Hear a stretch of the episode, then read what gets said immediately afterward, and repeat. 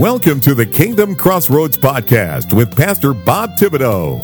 Pastor Bob conducts personal interviews with Christian influencers from around the globe, helping Christian authors, recording artists, CEOs, entrepreneurs, nonprofit leaders, and yes, pastors and ministry leaders to get the word out about what they are doing to impact the world with the gospel. Our podcast has been rated in the top one half percent of all podcasts in the world by listennotes.com. So you know your message will be heard. Now, here is your host with today's interview, Pastor Bob Thibodeau. Hello, everyone, everywhere. Pastor Robert Thibodeau here. Welcome to the Kingdom Crossroads podcast today. We're so blessed that you're joining us for part two of what has turned out to be a great three part interview with Jane Babcock. Now, Jane has been a volunteer for over 12 years, serving the veterans in her home state of Wisconsin, but also helping others nationwide. I mean, through her volunteer training and guidance, with one on one virtual calls, live and podcast interviews, in person group and virtual classes, Jane has been on the forefront of helping veterans navigate the mazes of bureaucracy, especially inside the VA. Amen. Her mission is to educate every veteran and their families and their widows or widowers on the benefits which the VA seems very happy just to keep a secret. Amen. Don't shut me down when I'm preaching good. You know what I'm talking about. If you missed the prior episode, you need to go back and catch up. Jane was sharing some very important information that well, we just don't have time to go back and cover again. Amen. So go back, listen to part one, in addition to this episode and the next episode. Yes, a three part interview discussing how you can get your claims approved with the VA. This is very important for our veterans out there and their families. Amen. All right, let's rejoin this interview now with Jane Babcock. Amen. Now, you published a LinkedIn article that discusses just a few of the, the cases in which you intervened. And one of the stories about a Marine with over 25 years of service, fully qualified for retirement, but they're going to put him on retired reserve due to surgeries that happened just prior to his retirement date. Can you briefly explain that situation for us and how you intervened and what the result was? Yes. What that young man's first name is Robert also. Amen. And he had served six years in the Marine Corps, six active duty years, and then came home. He had been overseas twice to the sandbox. Unfortunately, he had been involved in IED. He did have a jaw injury, and he'd actually had surgery in the Corps to work on his jaw. And they had actually had to place a small artificial mm. piece into his jaw to get things lined back up and he decided that that was enough. Well, he went home, and, and like most of us, he missed that camaraderie, that family. And he looked around, went in the reserves, but the only thing local was Army. And guess what? He got deployed again. so he did two more deployments with that reserve unit within like four years and said, okay, I've had I, I'm just going to give it up and go back to uniform. And he took an active guard and reserve position as a recruiter. And he, like myself, I did a recruiting tour, really enjoyed meeting the younger generation and talking about their dreams and hopes and expectations and how they were going to achieve these things. And so he stayed on recruiting quite a long time. Well, recruiting, they send you for your physical a year before. Well, between all of his prior injuries progressing over the years, he went down to Fort Knox, got his physical. They said, Oh, you're good to go. You know, you're going to retire. You don't have any active disease like cancer or anything where we need to keep you in. And he went back up to his recruiting station. And during that time, he was injured while remodeling his home.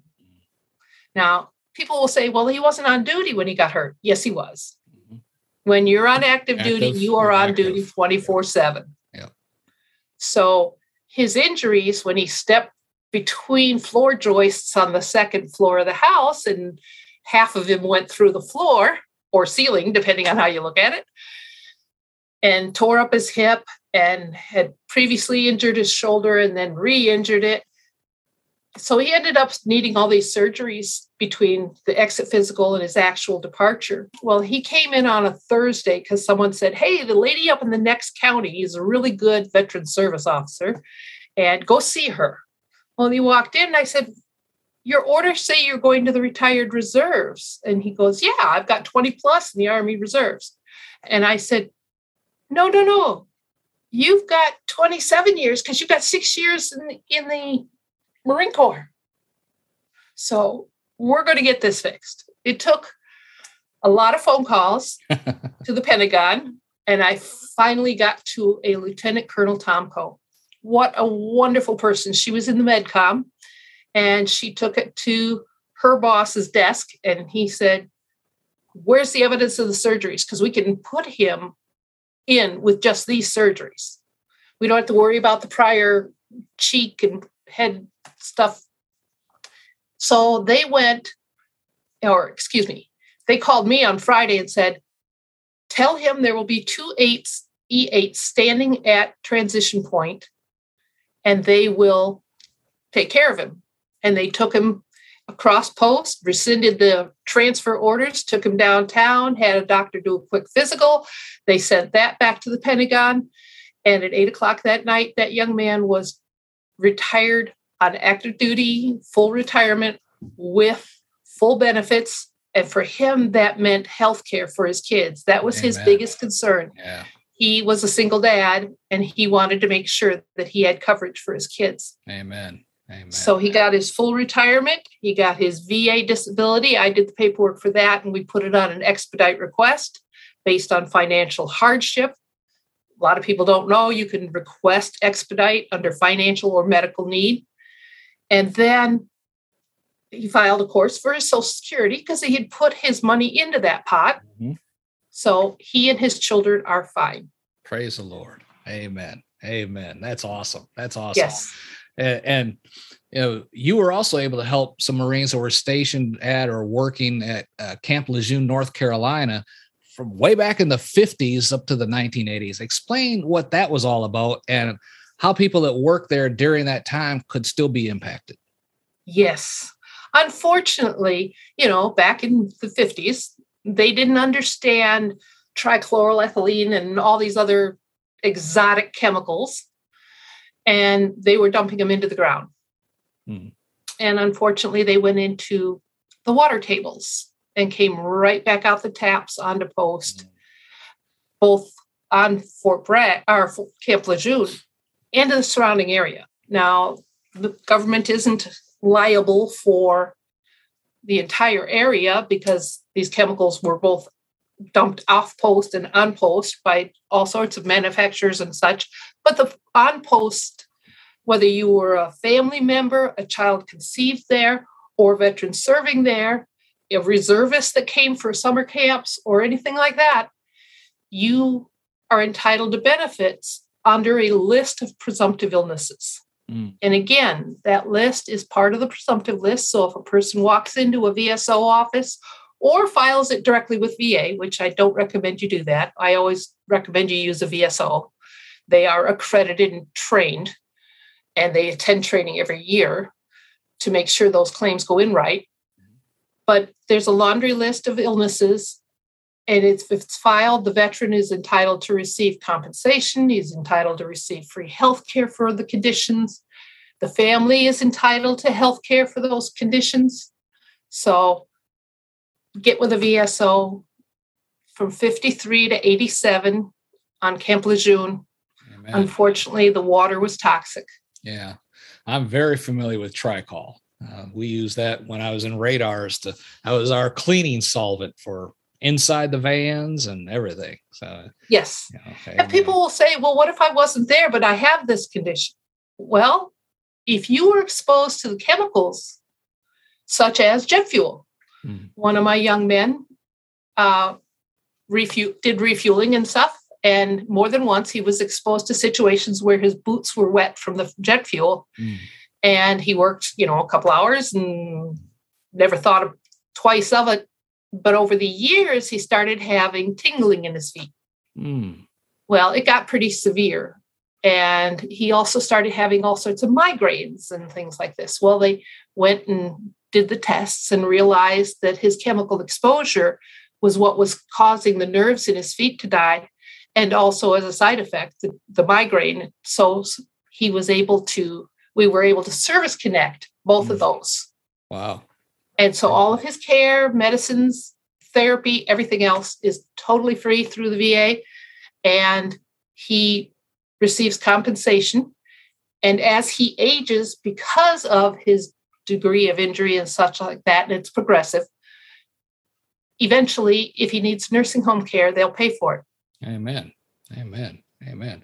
And, and, this just doesn't apply to older vets out there. I mean, I've seen news reports of of how those who fought in Iraq and Afghanistan and were afflicted by you know the pit burns and, and things like that. Can you share a little bit about those benefits that those vets are entitled to? Yes. Yes. Unfortunately, burn pits often had materials in them that weren't supposed to be in them. You're not supposed to throw computers and old radios and things like this into a burn pit but you and I both know it's efficient to get rid of things like that rather than mm-hmm. to try and ship them back or take them to some place to be recycled or things like that. Yep. So those things went into the burn pits. And unfortunately, you have to think about it. There's lead from solder, there's mercury in some of the tubes, there's just the plastic containers themselves that those electronics come in, and of course, human waste. And those are a recipe for disaster when you burn them, especially if you're downwind. Mm-hmm. And now there are four accepted respiratory illnesses and there are nine cancers. And that wow. list will grow, unfortunately. Yeah. Right now, the most noticeable is the respiratory. But as we age and things develop in our bodies, and it may take years for this little tiny cell of cancer to become a full blown cancer. Yeah. That's the other reason why being in the VA is so important. As a veteran, especially from a cluster of veterans, the VA is going to see numbers. Gee, look at all these guys that served during peacetime that don't have this or didn't serve on this particular base and don't have this and it's one in every thousand but yet the guys that served on that base are 18 to out of every thousand yeah. or were exposed to this are 18 to every thousand. That's where they get these numbers Amen. and start doing the research. So Amen. please, if you're a veteran, participate in that once annual physical every year. Let them know where you were stationed and things like that so that they can start watching for things. And if you are a veteran and be, are diagnosed in the civilian world with any significant ongoing progressive illness, such as a cancer, such as a neurological disease, or anything like that, please go to the VA and become, I hate to say it, but a guinea pig. Mm-hmm. Let them get that information from you because what you're doing may help another veteran. Amen. Amen. And it's just not the veterans that are impacted, but their families. And some of these veterans progress to the point where their spouses or family has to become their caregivers and, and, share some of the things the VA has available for caregivers of these veterans. Yes. If a veteran does develop illnesses or has injuries where their spouse or family member or someone else that's close to them is helping them with things like daily tasks of living. They can't get their own shoes on. They are not necessarily having to physically bathe the person, but that person can't get in and out of the bathtub without someone either physically assisting them or being very close by so they don't slip and fall. Um, then, or they're monitoring their medication, or they're driving them to and from doctor's appointments because they're sick from their cancer treatment. Mm-hmm. Things like that. If it's related to the service, then the VA is going to provide limited hours of in home care, but they're also going to pay that caregiver. There's a mm. caregiver stipend, there's a caregivers group. They they get together, they talk, they inform each other of what's going on. There's classes through the VA to teach them all the things they need to do as your veterans on disease unfortunately progresses, you may have to attend to a colostomy bag or you may have to do feed, excuse me, feeding tubes. Mm. So the VA will set up classes for you to learn how to do these things. Yeah. Amen. The Amen. quality of life. And there's respite care. That's a big thing for caregivers.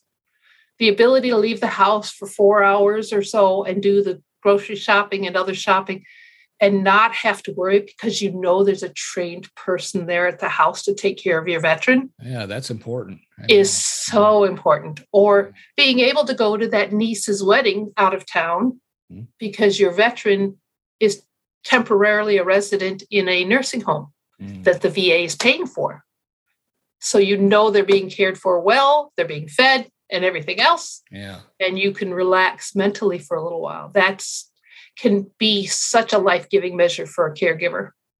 You, this is several years ago. I can't remember the exact year, but there was a big report about the condition of some of the veterans nursing homes. Has that improved any? Oh, yes, dramatically. And you know, even if you do come across a bad situation, report it. Uh, now, like our veteran homes here in the state of Wisconsin, they have to go through the inspections. They have one inspection that's scheduled every year, but they also have inspections that aren't scheduled. And they get a star rating just like every other assisted living or nursing home. Okay. So you can ask for that data. You can say, I want to see a report for the last three years that tells me any defects or failures that you had on the part of care for veterans. Amen. Any family member considering placing a family member should ask for those for whatever assisted living, whatever nursing home you're going through. Mm. You have the right to see that information and what they did to fix it. Amen. Amen. Uh, you assist assist veterans with applying to the VA for these and other benefits. Why shouldn't they just apply on their own? What's the benefit of using someone like you? Okay. Well, now, first and foremost, I am no longer accredited because I am retired. Hmm. So I can't actually represent a veteran with their claim. I can't file it for them, but I can get them to a person that is still accredited, goes to training every year. Most often they're a veteran. Amen. And they have to take a test. They have to get cleared by the VA. They get, you know, the background check kind of thing done. And they have access to that claim file electronically. So first and foremost, that accredited veteran service officer, whether they work for your county, because 32 states have county representatives, or they work for your state, which many of the rest do, state level or regional type veteran service officers, or they belong to the VFW, the AMVETS, the other organizations. Those people are trained, cleared, tested, and all that good stuff. They have access what that means is they know what 38 code of federal regulation that's the regulation that governs the va they know whether or not you're eligible for certain benefits based on when where and how long you served type of thing. So they're going to sit down with you and they'll go through these things. They'll give you a brochure that gives you a little bit of information on each one and then they'll say okay now down the road these are the things you may become eligible for, such as the pension program. And they will say, okay, now, when you were in service, any injuries or illnesses that are still giving you trouble today? Or do you have scars from something that you had done? Oh, I have a scar. You can't see it, but it's on my neck. And it's from spinal surgery mm. from when I was in service. So that scar, because it's visible in the average day clothing wear, is rated. Now, if that scar were huge and ugly and itchy and all that other stuff, it's rateable. Mm. If it's anywhere where the average day's clothing wear isn't going to show it and it's not uncomfortable, then they rate it only at 0% based on the idea that perhaps scar tissue will build up underneath it and then you may need surgery for that. So we're going to rate it zero so that if you do need surgery, the VA is going to pay for it. Amen. Amen. Okay. So they're going to go through the whole process of finding out your exposures and everything. And then they're going to say, okay, let's write these things down. Oh, you jumped off the back of a deuce and a half on a convoy and twisted your knee, but you didn't go to TMC. You just did what they would do ice packs and, and Motrin. mm-hmm. So but that knee has constantly given you trouble over the last 40 years. you've changed jobs, you stopped playing softball, uh, you gave up riding your Harley. Let's get witnesses. So find the guys that you served with that can say, yeah, he jumped off the back of the deuce and a half, twisted his knee, hobbled around for three days. We were giving him all of our Motrin and he was putting ice packs on it and maybe it was purple or whatever. And then family members or or employers that could say, yeah, we had to modify his job because he couldn't do the stooping and bending anymore. Um, he stopped playing on the company softball team. You know, all the things that show it was a mm-hmm. chronic detractor from the quality of life. And so then the VA can say, yes, we see the initial injury, and yes, we see that it affected the impact of uh, the quality of your life. So we can rate it. How much loss of range of motion, uh, how much crepitus is in there, things like that, and say that's a rateable injury initiated in service. Okay. So it doesn't have to necessarily be service medical records. Amen. I was blessed with achieving finding a Marine that saved my Army veteran in Korea. Mm. He had been in a field hospital after being shot. The field hospital was overrun and demolished, blown apart. Mm. He was stuck in the frozen rubble for a day and a half. A group of Marines came in, bur- unburied all the guys, warmed him back up, got him back to his unit. About 15 years ago, he walked into my office to, using two four pointed canes because he was getting to the point where his frostbite nerve damage was up to his knees and he was mm. afraid he wasn't going to be able to walk at all pretty soon. So yeah. he asked me if the VA could possibly give him a scooter. Mm. I went and posted stuff on the internet on the different Marine Corps sites, the name of the unit. I tried Googling some names he remembered, things like this and I posted a message up there. And six months later, I had a Marine call me up and say, I think I'm one of the guys you're looking for. Amen. Amen. So he wrote a letter explaining what he saw and how, you know, he knew Jim and all this other stuff. And the VA said, Yep, your frostbite came from Korea. Wow. Amen. And he went from never having used VA to 100% service connected. And that scooter just delighted him. Amen. Amen. What about funeral benefits? Do VA counselors help with those also? Yes, yes, yes, yes. In many places, the veteran service officer is the one that's actually ordering the flags for the funeral homes. Mm-hmm. Um, keeping track, the funeral home provides them a form saying, We just had service for this veteran, and they order another flag.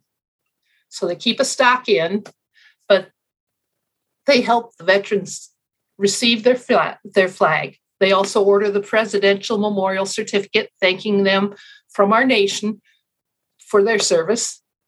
They will also help the widows apply for any benefit that they're entitled to. If a veteran is receiving VA compensation, then the VA will provide a small funeral stipend, just like the Social Security one, mm-hmm. on top of the Social Security one.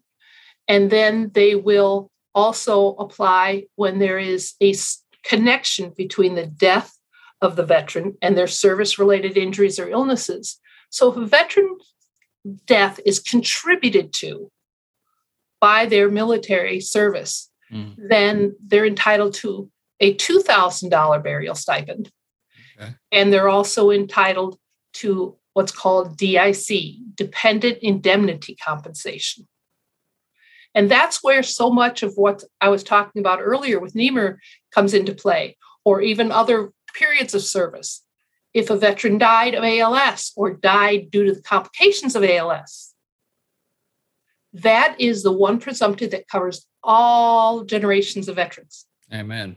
Amen. Every three people that get it, generally two are veterans. Mm.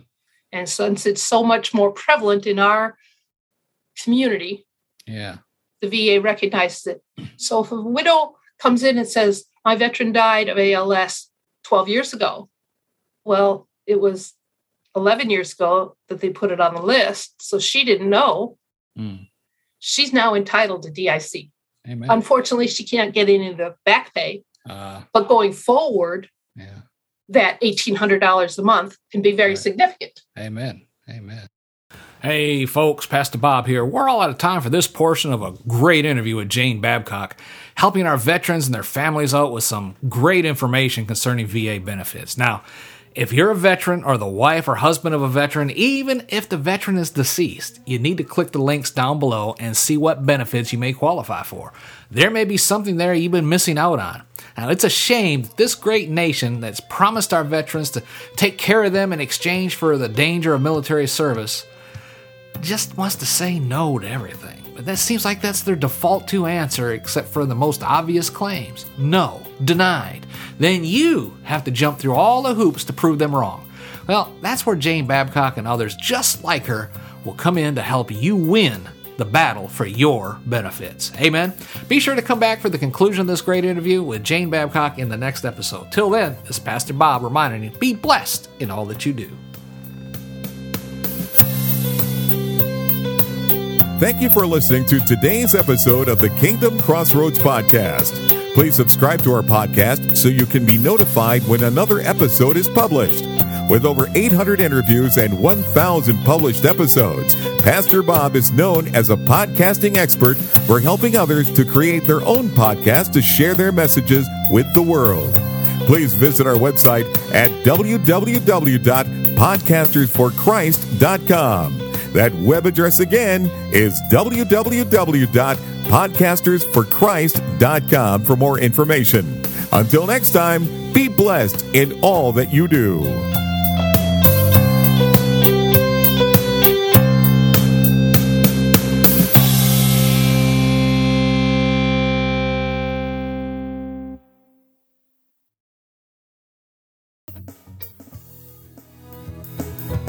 Are you a Christian entrepreneur, coach, or author with a message that needs to be heard? Picture this your voice reaching thousands, your story inspiring hearts, and your business flourishing like never before. Introducing Faithcasters, the ultimate platform that connects faith driven professionals like you with the power of podcasting.